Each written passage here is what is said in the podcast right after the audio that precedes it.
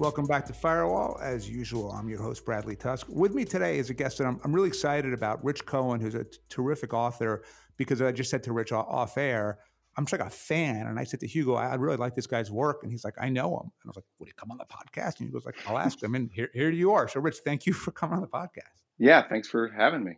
Yeah, sure. So the, the timing is good because you have a new book out, which I which I had read and then sort of talked to Hugo about um, about your dad, called "The Adventures yeah. of Herbie Cohen, World's Greatest Negotiator," and I I loved it. I mean, just I just you know, look, I am a Jewish guy from Brooklyn too, and an immigrant family and all of that, so maybe it kind of resonated with me more than the average person. Um, but I, I still loved it. Um, for two two first questions. One um, what made you decide about, decide to write about your dad, and were there kind of family political issues that made you nervous about doing so? Um, so I've always written about my dad, and when I go to like out with friends, I find myself telling stories about my dad, and I find he's got a very very strong voice that's all, often in my head. As I'm about to make decisions, I hear his voice in my head tell me that I'm a schmuck and that's a stupid choice. So he's constantly there, and um, I felt like uh, I wanted to like sort of get down to the heart of what I of, of what I really the story that's sort of the primal story for me, which is his story and his lessons to me. He wrote this book, You Can Negotiate Anything, in our basement, in our unfinished basement when I was 12, and made it this giant bestseller. And if you read it as an adult, it's really like a book of how to live and a book of philosophy. And for me, watching him and watching that book, the big thing I learned is that the people who write self-help books are the people in most need of self-help. Exactly. And i saw um, him sort of in yeah. constant struggle from his ideal which is used to always say when i was a kid do not uh, abandon a mature design to gratify a momentary passion. That hung over my head like a commandment yet i constantly saw him you know wake up at three in the morning and eat an entire Entenmann's cake and then go get a blood sugar test and you know set new records for diabetes and stuff. So it was uh, I just felt it's like the greatest story, and there was a, a lot to it. And as far as family politics, yes, always family politics, and it always makes you question your choice of career every time I've written about my family. what what struck me the most is not we'll get into your dad's career and how successful he was and everything else, but it, it just seemed like he has lived a happy life, right? Um, in the sense that he has a philosophy of life, he embraces it, and he believes in it, enjoys it. People respond well to it. And if if at the end of the day the ultimate quotient is contentment or happiness, that's the thing that f- feels like he's figured out. Yeah, and some of it I don't know how much of it. You know, it's like things like going in to negotiate for a car, something he did not have to do. He had money, he did not have to be involved in, and he would take me to negotiate for a car. And I'm like, why are we going through this? And I look at him and I look in his eyes and I was, oh my God, this is fun for him.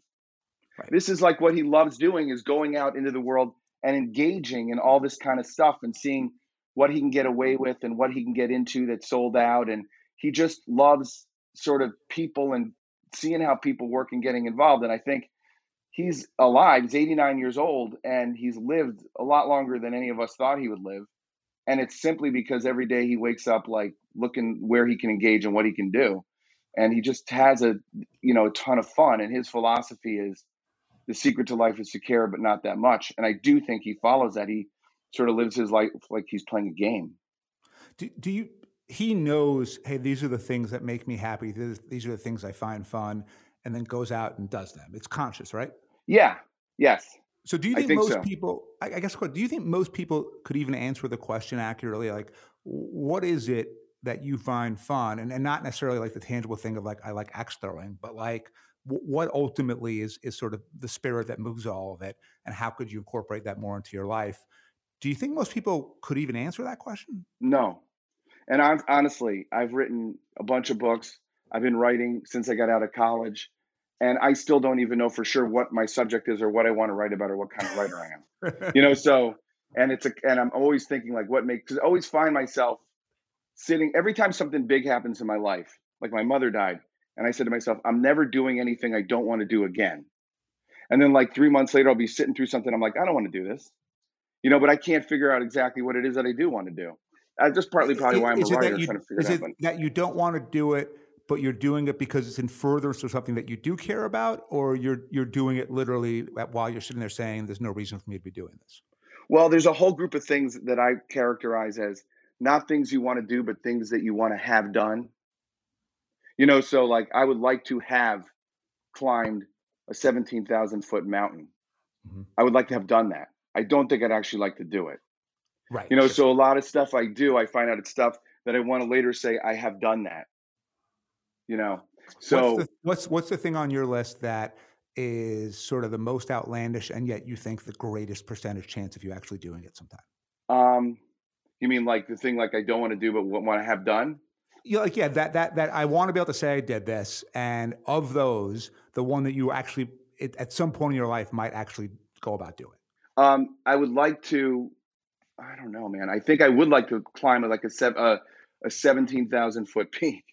I mean, I think I would like to mountain climb, and I think that I would like to do a lot of rough traveling that I don't actually enjoy when I'm doing it. It's, I went on a camping trip for an entire summer when I was a teenager, and we were, lived in a tent for two months. And at the end of it, we stayed in a motel before catching a plane back to Chicago. And when I got in that hotel, I'm like, I am never camping again. I don't know why I just did that. I'm in this hotel and it's incredible. There's air conditioner, there's TV, there's a Coke machine down the hall, you know. Um, but I would like so, but I, I'm glad I did it. That's what I mean. I'm glad I have done it. Yeah, so, got it. But but ultimately, the, the what you realize in that motel is you know you, you knew yourself. Like one of the things about your dad that seems so clear in the book is he knows himself. He's comfortable in his own skin, and as a result, instead of being kind of hamstrung by just trying to figure that out all day, he's able to go out there in the world and really try to do things. Right. And he one of the things that's been great about my father I've learned from is he's not somebody who worries about money or about he makes a plan but basically, he realizes that he's living his life now, not for what's going to happen 10 years from now, which he understands there's no way to really know what's going to happen 10 years from now. You know, so the listeners who, who haven't read the book are, are probably now wondering, okay, these guys, Rich and Bradley keep talking about this amazing guy, but why was he amazing? Can you just run through the greatest hits of his career, the things he accomplished, just just to give some context? Well, he grew up in Bensonhurst, Brooklyn, with this whole group of guys in a street club gang called the Warriors and they all went off all over the country. He ended up working at night for Allstate Insurance as a claims adjuster, which, where he was able to take his sort of natural instinct for just street comedy and street deal making and uh, become this great claims adjuster. And he rose kind of the top of Allstate. They hired him. They moved him to Chicago, where I grew up, and then they moved him to Sears, which owns owned Allstate. And uh, he ended up training all these people in negotiation and then he wound up working for all these Fortune 500 companies, negotiating their deals and also training their executives. And ultimately, when I was a kid, he quit Sears and went on his own to do this and started working for the FBI, where he set up their um, hostage terrorist okay, uh, let, unit. Stop there for like, how does one go about just like, okay, I'm going to go work for the FBI right now? For some reason, my father, one of his things is people believe that he knows what the hell he's talking about because he operates under the assumption that 98% of the people in the world are morons. So if you act like you know what you're doing, you're going to basically be okay. And yeah. he radiates a lot of authority when he deals. So basically, he started working, giving these classes to executives, first at Sears, and then at all the companies Sears was affiliated with or owned. Sears was like Amazon then, it was the biggest store in the world. And um, ultimately, he, he just got this reputation as this great kind of teacher and negotiator, and he worked for he got he brought brought in to solve crises. So there was a police strike in New Orleans when I was a kid, and the mayor of New Orleans was Moon Landrieu, and Mitch Landrieu is his son now, yep, and they yep. brought my father in there to settle that strike. He worked for the NFL players and the major league umpires, sort of coming in and getting these two sides together and settling strikes. Sometimes representing one side, sometimes as a mediator and somehow somebody in the FBI heard about this and they hired him to run a program where he was first just teaching him his rules of life and how to negotiate. And then ultimately they brought him into work at the FBI and he helped set up that terrorist hostage negotiating unit and the uh, behavioral sciences unit, which is now with he set up with this guy Walt Sirene, and it's now famous for, you know, doing these long sort of almost novelistic studies of serial killers and stuff. But his whole philosophy is he'd always quote this Arthur Miller play, The Price, to say to understand the price, you have to understand the player. it's kind of he practiced a kind of radical empathy, and you got to understand what the other side sees when they see the world. So you have to know as much as you can about the other side, and that's what he was doing. And then ultimately, his name got around, and he ended up working for the State Department, the Justice Department for a long time, for the CIA. And when I was a kid during the Iran hostage crisis, the Carter administration was fumbling, and they brought him in to work, like sit at that big table in you know the White House about the hostage crisis.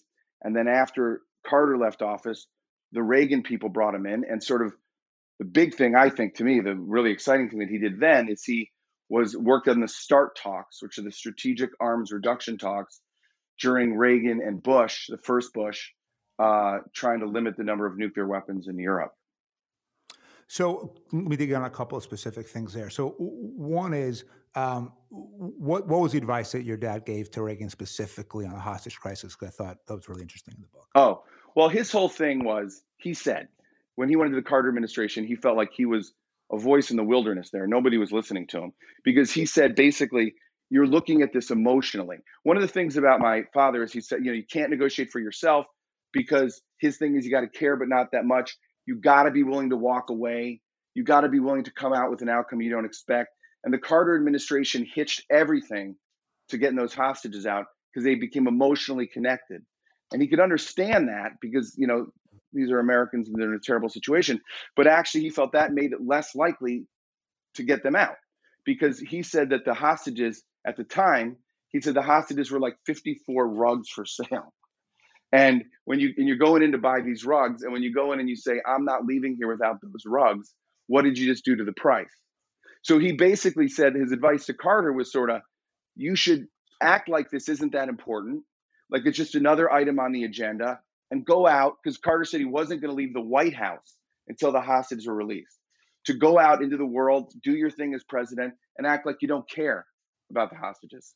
Because that is what though, will... when the Carter people said, "Well, this is the most important issue in the country. The press is asking about it nonstop. It polls at the very top of the list. We can't look like we don't care." What would he right. have said? What did he say to that? Well, I, he's not really a politician, so I mean, I think he would have been sympathetic, but he would have seen that the, the thing is getting him out getting him out before the election is what you need politically. Right. So if what you're doing is going to cause them not to be released before the election, then it might help you politically through this one single news cycle, but ultimately it's going to crush you if yep. they're not out by the election. And they weren't out by the election. And his whole thing was that the Iranians screwed it up too because they could get the highest price before the election. But once Carter lost the election, the price went way down, like the mm-hmm. concessions and everything.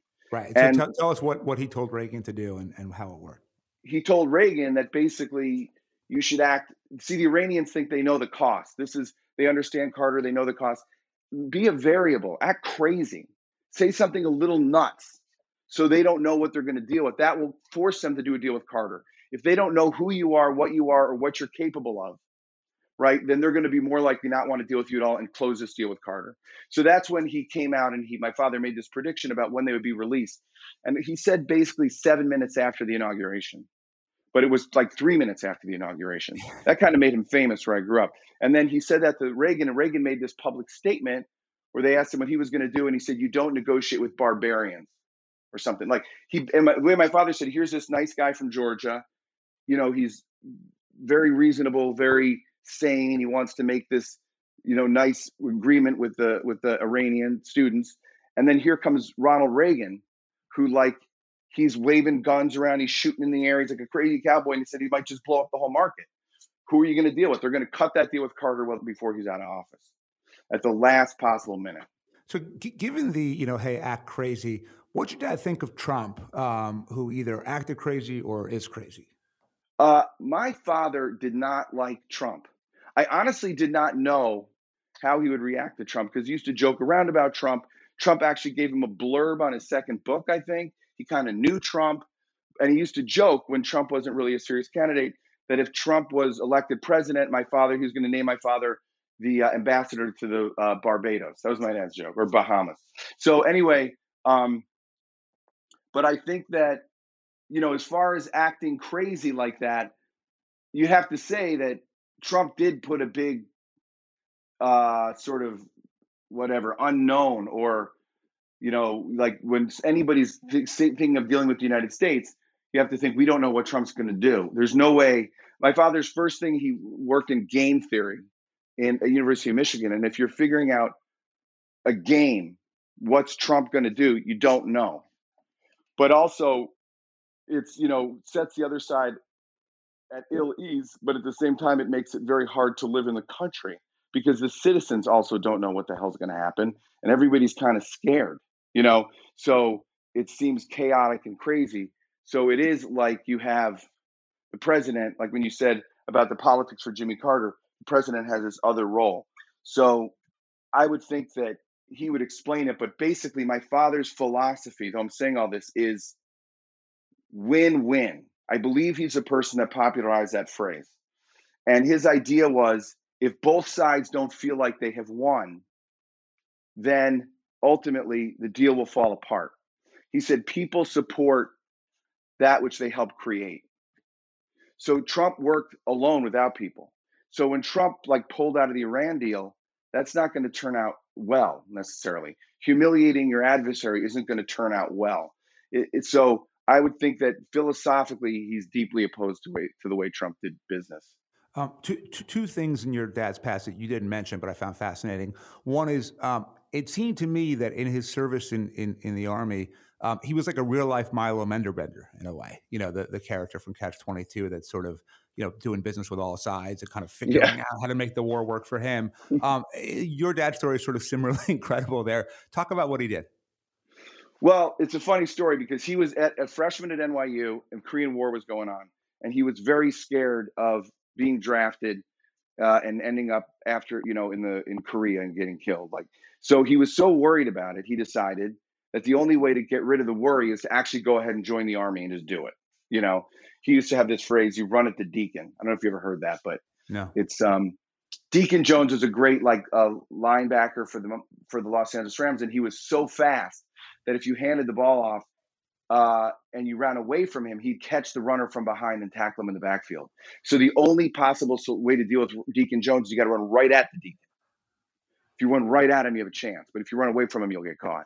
So that's kind of like what he did with the army is he ran at the Deacon. He joined the army, and uh, he was stationed not in Korea, so he got lucky. He was stationed in Europe which was the U.S. Army of Occupation, still in the aftermath of World War II. This is like in 1960, and um, he had a. There was a funny thing where he they asked if anybody knew how to speak French, and he raised his hand and said he did because he believed that would mean that he would get stationed in Paris, and that would be great. Did he and, speak French? he believed he could speak French, and I've heard him try to speak French. He got like an A in PS, oh, in Lafayette High School in Brooklyn in French, and thought that meant he knew. Yeah, that's that, that's that's pretty much the equivalent of fluency for sure. right. So he went and takes the test, and he fails the test, and they send him back. Now, while he was off taking the test, which is like an overnight thing, everyone's been chosen and given their assignments all over Europe, and he winds up in this place no one's ever heard of called Bad Kissingen, Germany which is the Fulda Gap, which in all the war plans for World War III is where the Russians are going to drive their tanks through to start the war. It's a val, a flat area between mountains, and um, their their training there is all in you know guerrilla warfare because the Americans who are in the Fulda Gap are either going to be killed or behind the lines two hours into the war, and they're basically there just to be killed as a kind of a tripwire to guarantee the United States doesn't sit out the war. So he ends up in this place. He's the only guy, only Jewish guy, only Northern guy, only Northeastern guy. It's all he's transferred to a unit from the deep South, and he's confused. This is a mistake. You know, he's the only guy sent there, and he goes to see the commanding officer, and he finds out that uh, he says, "This is a mistake. I trained as a clerk typist. My classification is clerk typist." And the guy says, "Your classification, son, has been changed." He said, "Changed to what?" He said, "You are now a weasel driver." So he has to drive. There's a like a half track, and he has to drive on the back with a big gun, driving back and forth. I'm sure he got, a, got an A in that at Lafayette yeah. as well. They certainly teach that in Brooklyn. Yeah. Well, he said every day they would go out on patrol, and guys would say, "Today I'm going to get a commie. I'm going to kill a commie today." He's like, "These guys are going to start World War Three. You know. Yeah. Ultimately, they had to bring in another unit of troops from the north to sort of calm everybody down. But ultimately, he did that for a while, and then uh, because he was solving problems and being himself, they put him in charge of courts and boards on the base, which is all the sort of people arrested and brought for courts martial. He would decide who would do courts, who would you know be let free, who would be tried. It was like a position of real power from a from basically as a private in the army. And then uh, ultimately, there was a three on three basketball tournament that he played in, and he took his crappy team and took it all the way to the championship. And the base was so impressed by the fact that he took these not great players and beat better teams that they made him the head of the base basketball team. And then he overperformed with that team.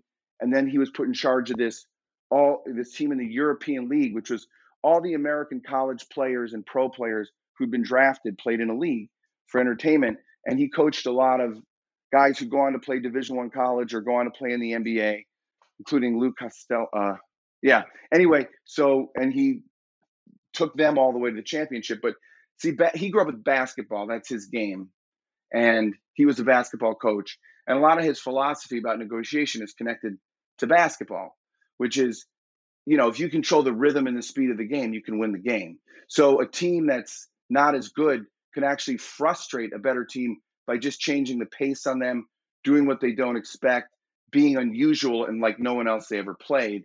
And he always expresses this, which is the need to be different, as it's better uh, a nose that can hear is worth two that can smell. It's right. something he says all the time. But the idea is like be like something no one's ever seen before, and you'll actually have a chance to way overperform. And he took that basketball team and they overperformed. And he'd say somebody he must have saved all the clips on the basketball season and the tournament from Stars and Stripes, and he had them in a notebook. And when I was a kid, I just used to read through them for hours because it's just like a all different existence for my father, so far removed from where we lived and what was going on. So one of the things that struck me, and this may come off a little weird, but is you know he he got to the basketball team, the one of the European League, spent, as I recall, a, a, few games really just watching the team, not really doing much coaching or anything else, came to some conclusions that, okay, the entire way that we're playing is wrong. I'm throwing out the whole thing and putting in something else. So he, my question is this: on one hand, he clearly had the courage to go his own way and do what he thought was was necessary, regardless of the prevailing opinion. And I think we celebrate that in our society as a great kind of American quality. At the same time, you know, I, I work in the tech industry where the phrase, you know, move fast and break things was sort of very, very prominent and now has been discredited to a certain extent. So if if you were asking your dad, like, okay, where's the line between, you know, understanding what you're talking about, understanding the implications of it on on broader society, and reaching a conclusion and going with your gut quickly and moving on it, where do you think he would say the line is? Well, I think he would say you set the goal. And if the goal is to win, you figure out what you have to do to win. And um, he always said the most important things you need are information. So he would start by gathering information about the team, figuring out how they play, watching their opponents, and figuring out how that how they play. And one of the things he thinks that people get into trouble, big trouble with, is they're not realistic about who they are and their abilities and what's going on. They sort of lie to themselves. They either cut themselves down or build themselves up. I remember in school when I was doing bad in high school, what he would do is he didn't yell at me or anything. He said, I want you to tell me what grades you think you're going to get. And he wrote them all down on a legal pad. And then at the end of the year, he said, Okay, now what grades did you get? Let's compare them to what you think you were going to get. And I was, of course, way off. So, um, what he was first teaching me is you got to be realistic with yourself to create a plan. And I think he would say if you want to win, if you actually want to win, you have to do things that are uncomfortable and maybe, you know, out of your comfort zone and change your view of yourself and the kind of game you play. So I think the line would be ultimately, you know, what's the good for the team and not really gets getting so hung up on your personal glory or your sense of yourself. He used to tell me the story when he was at Allstate. I love this story when I was a kid where there was a guy who just didn't didn't do the job, you know. And he finally said to the guy, "What is going on?" And the guy said, "That's just not me. Uh, it's not my style. You know, I don't like to sell people hard like that." He's like, "Well, I'll tell you what, you the way you are now, you're going to get fired probably. I'm just telling you.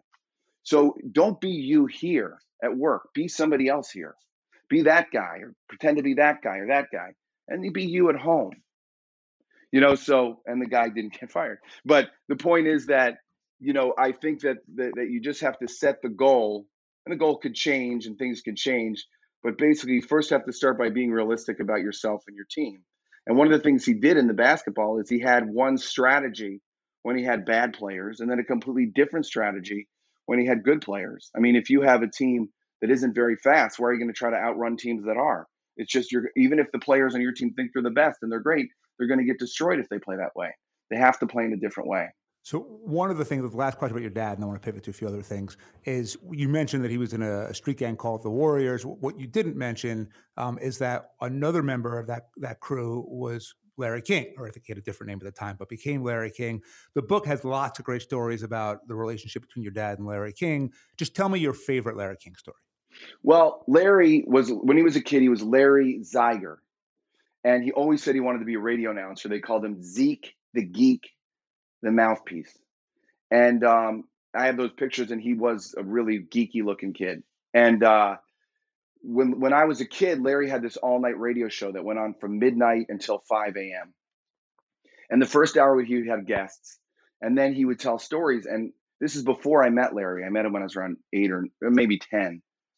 Uh, he would tell these stories about the Warriors and about my father, and it was, you know, it was a very powerful thing for me to turn on the radio and hear this guy telling stories about your father and these stories that became kind of legendary, like stem winders that Larry told. And he told them just before he died, he told it again on the Jimmy Kimmel show, which is this famous story called the Mappo story, which you can Google and hear Larry telling, and the Carvel story, which was my dad, Larry, and Sandy Koufax, who also lived in that neighborhood, and this guy they called Hoo Ha, Bernie Horowitz.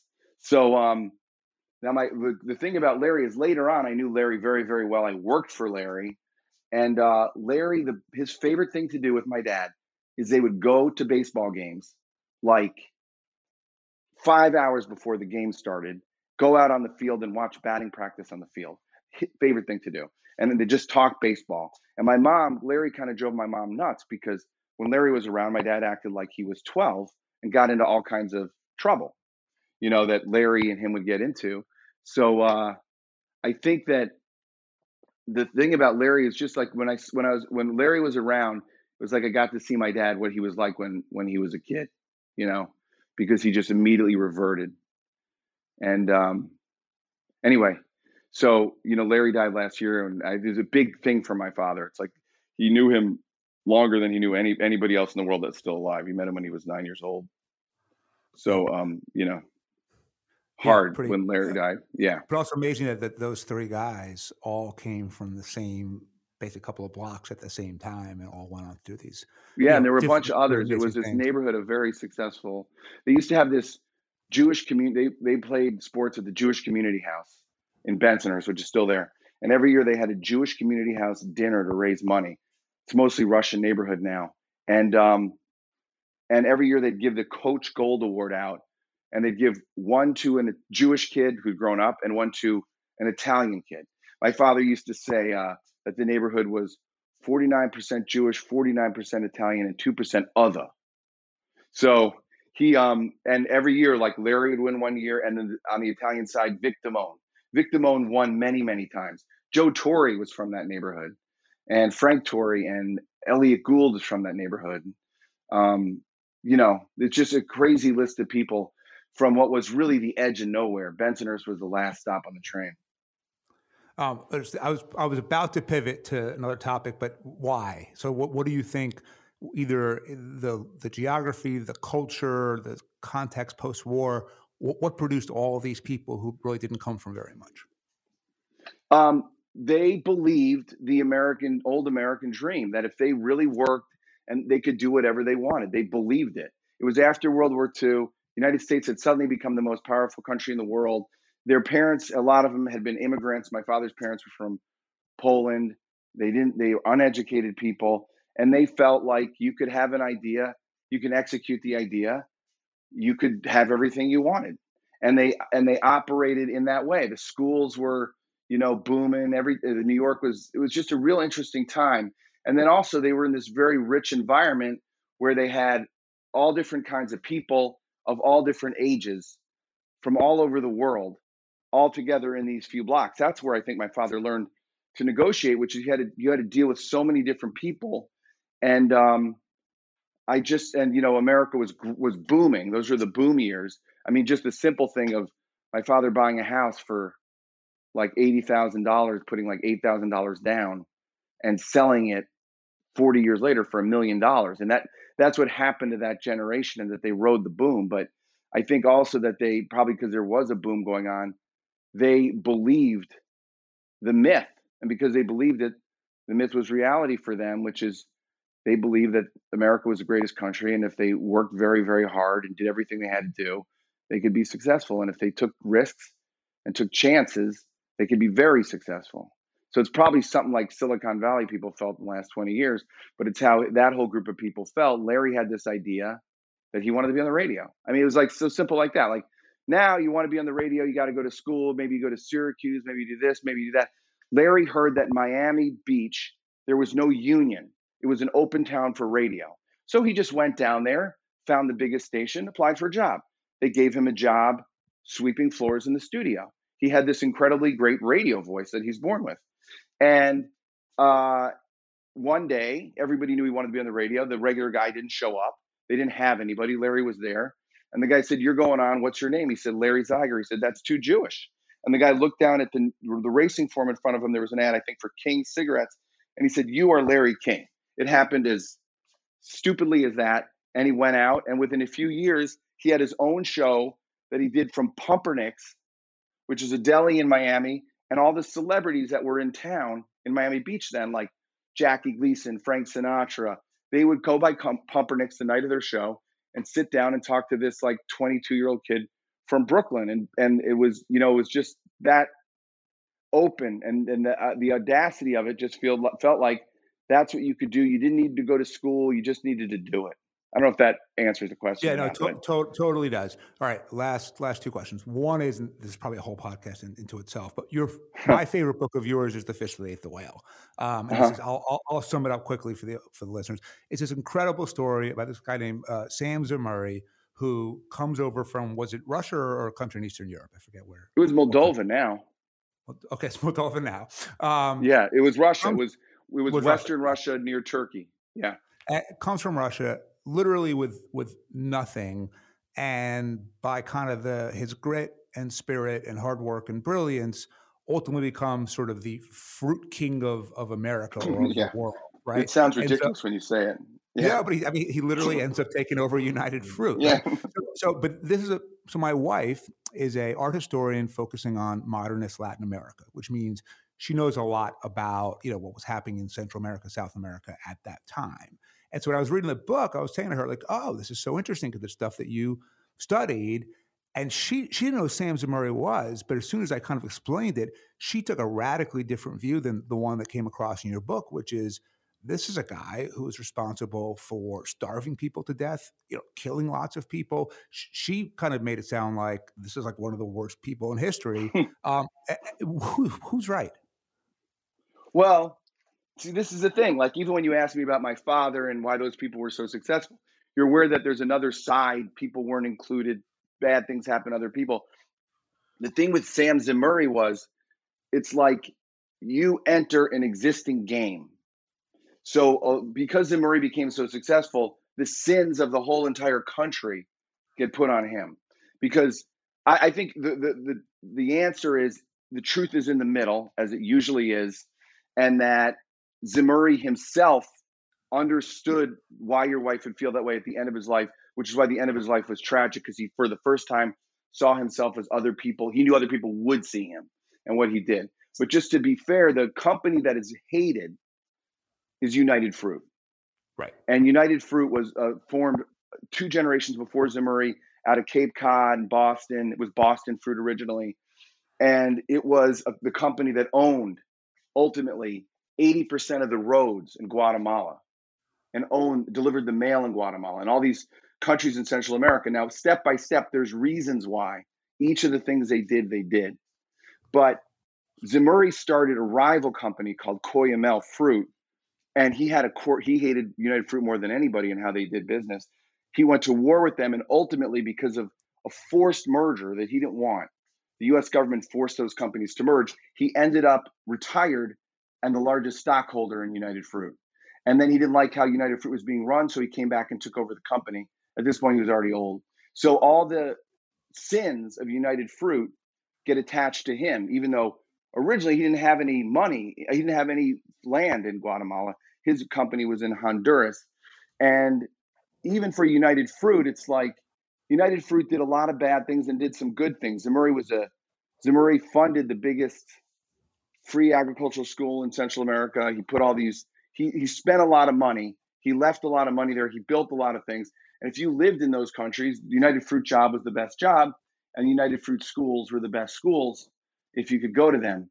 So it's just uh, it's it's just like this history that begins with the arrival of the Spanish conquistadors, and it's sort of like to sort of say this guy enters the story as a penniless immigrant in 19 in 1890 and sort of say we're going to put all our anger about all that history on this guy who actually was better than the people that came before him and actually at the end realized you know that what was happening couldn't last and was terrible. He's just part of it. He's not i think it's wrong to say he's he's the villain in this story. yeah. You know what i mean?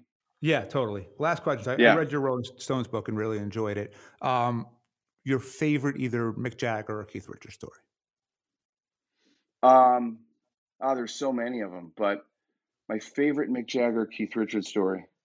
I mean, I got to hang out a lot with Mick Jagger, so that was always wild. And I was with him once.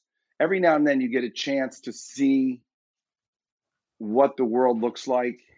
This again goes to my father, the price and the player, through the eyes of somebody whose experience is so different than yours that you feel like you're just like them. You're he's older than me. He's from a different country, but we're both people. We love the same music. He loves the Chicago music that I grew up with.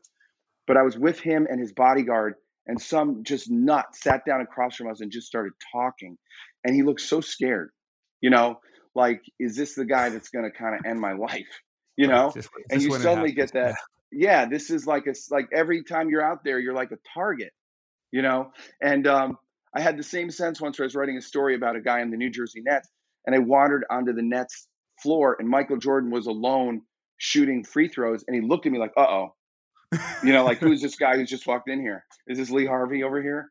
You know, so yeah. um, and that's not a great story about them, but to me, one of the greatest things about them, that's the last thing I'll say about this is it's in that movie, the uh the movie about Altamont, I think. The uh and yeah. uh it shows them recording at Muscle Shoals Wild Horses. This is why Wild Horses was always my favorite Stone song because of this. And they're kind of up all night and they put it together and they record it and they go back and they haven't slept like in 15 hours. They're all drugged out. They're, they it just and they're staying in a crappy hotel. You have this idea that they're staying like at the Four Seasons. They're not. They're staying like at a Days Inn. In you know, and um, they go back in and they play back the finished song, and just the look on their faces. Go back of them listening to their own song it's like they know that they've made something really beautiful and better than anything they've ever done before, especially Keith Richards, just the look on his face. It's like I feel like as a writer or whatever, that's exactly the, your goal is to feel that way about anything that you make. Yeah. All right, Rich, there's, there's a hundred more questions I could ask you, but Hugo's starting to make angry faces at me because we're way over time. Um, so I'm going to say, say to the audience a couple things. One is Rich's books are fantastic. I, I, really enjoy them. In fact, my son is reading the Jewish Gangster book right now. Uh, he's hmm. 13. um, and uh, the Herbie Cohen book, which is about his dad, which is his newest one, is great, but a lot of them are great. And I think my favorite, as I said, is The Fish That Ate the Whale. So, one, highly encourage uh, our listeners to or go buy his books and read his books. And second, I always forget to do this, but Hugo reminded me. Um, please rate and review our podcast uh, on whatever platform you use. I keep forgetting to do that. We're now at our new studio uh, down on Orchard Street. Uh, we're excited to, to be here and, and hope to start of something. So please give us a chance. Uh, all right. Thanks. And uh, yeah, Rich, good luck with everything. Thanks a lot.